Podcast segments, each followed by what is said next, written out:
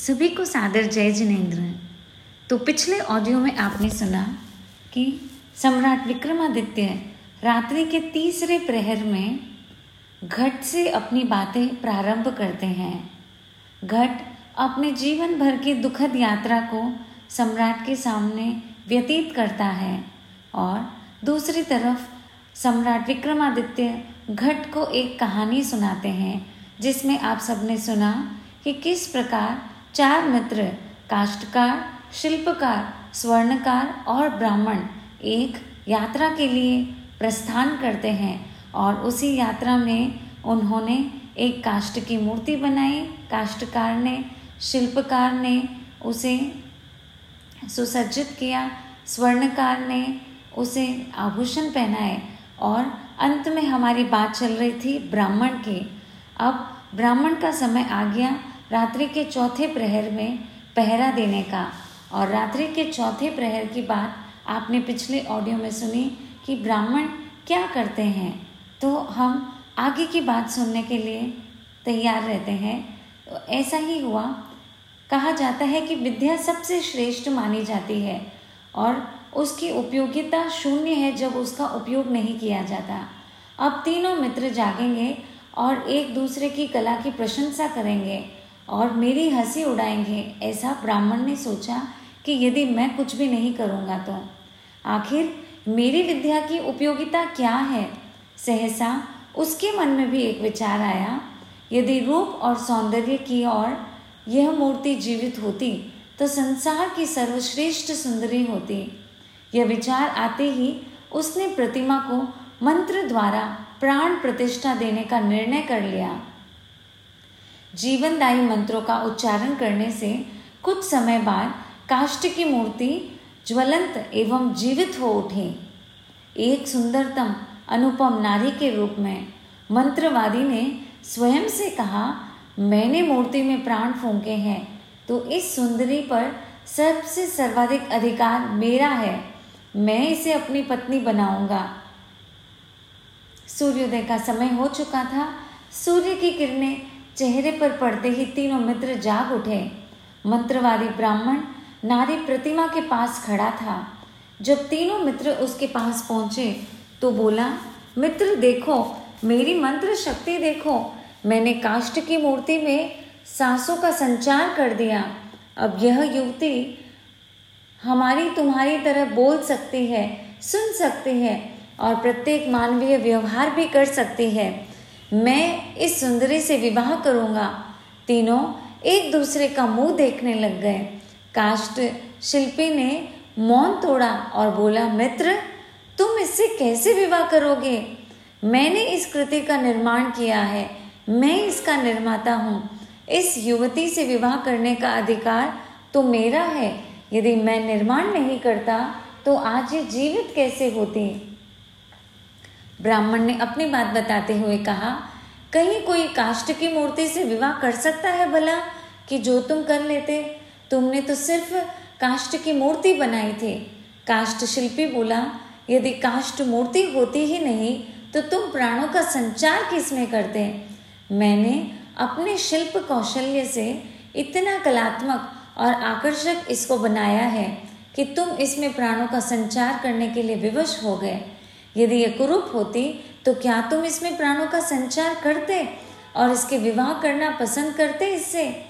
मैंने जो सुंदर नारी की प्रतिमा बनाई थी, वह यही है। मैं इससे विवाह करूँगा। मेरा अधिकार प्रथम और वास्तविक है।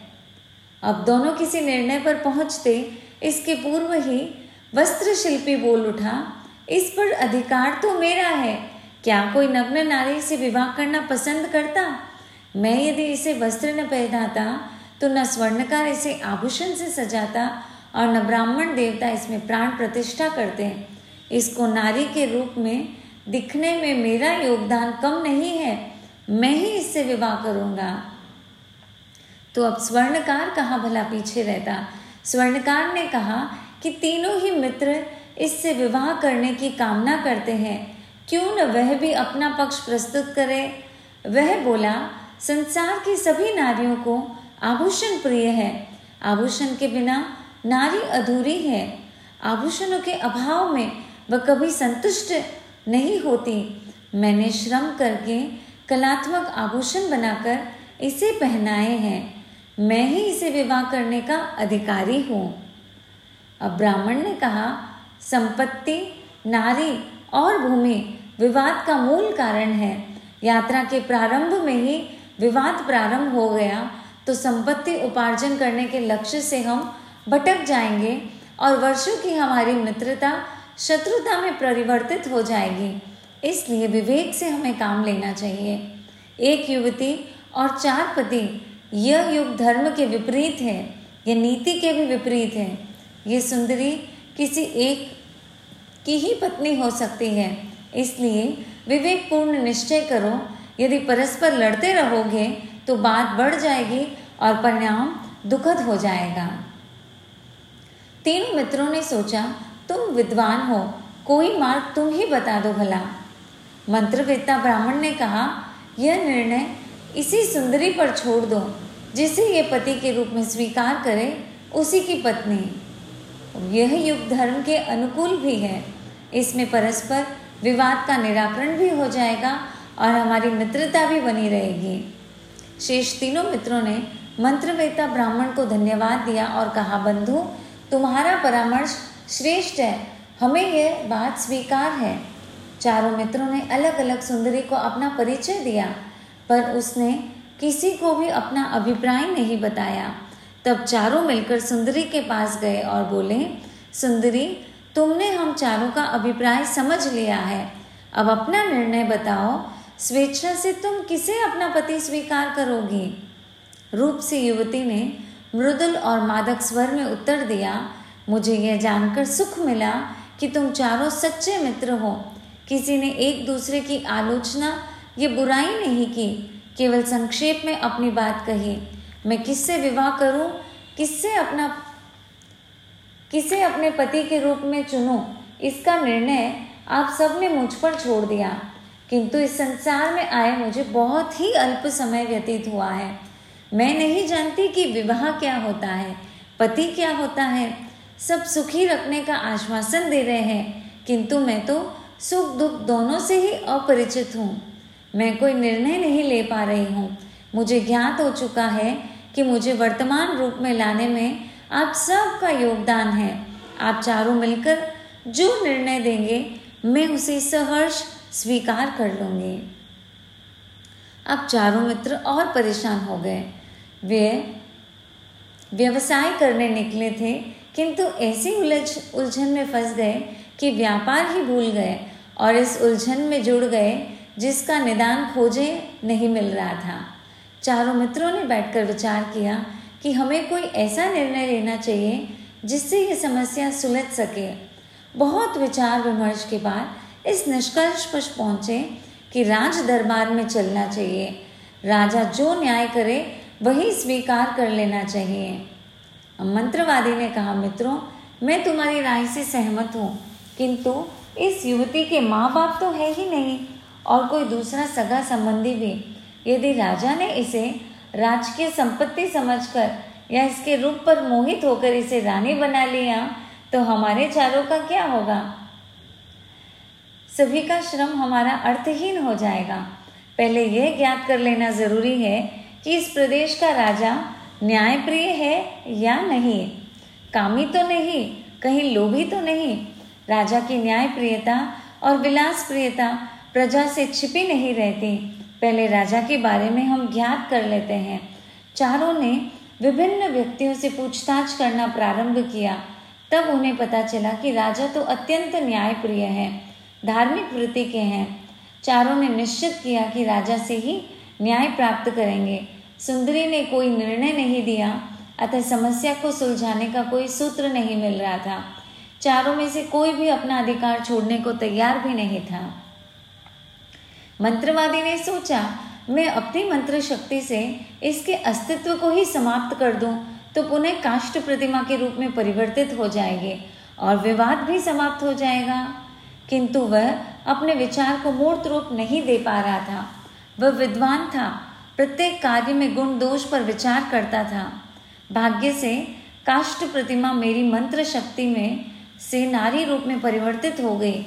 किसी अज्ञात शक्ति ने उसे जीने का अधिकार दे दिया है। मैं अब उसे छीनने वाला कौन होता हूँ?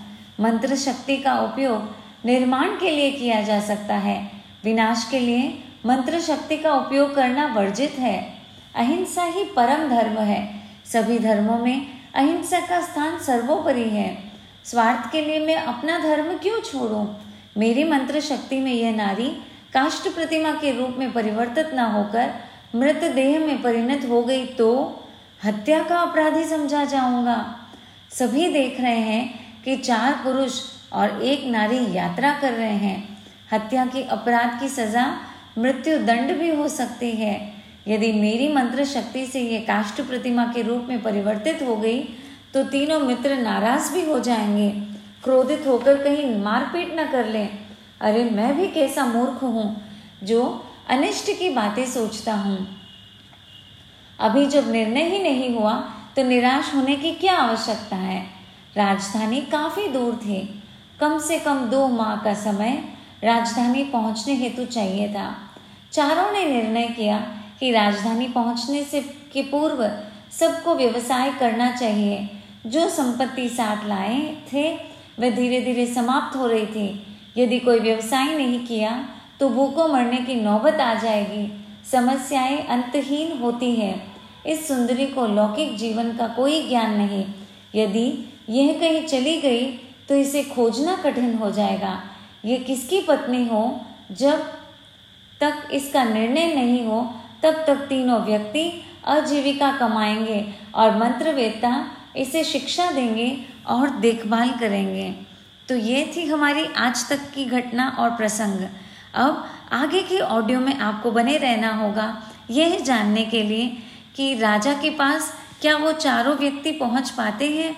और अगर पहुँच पाते हैं तो राजा उनके न्याय को सुनकर क्या न्याय प्रदान करते हैं?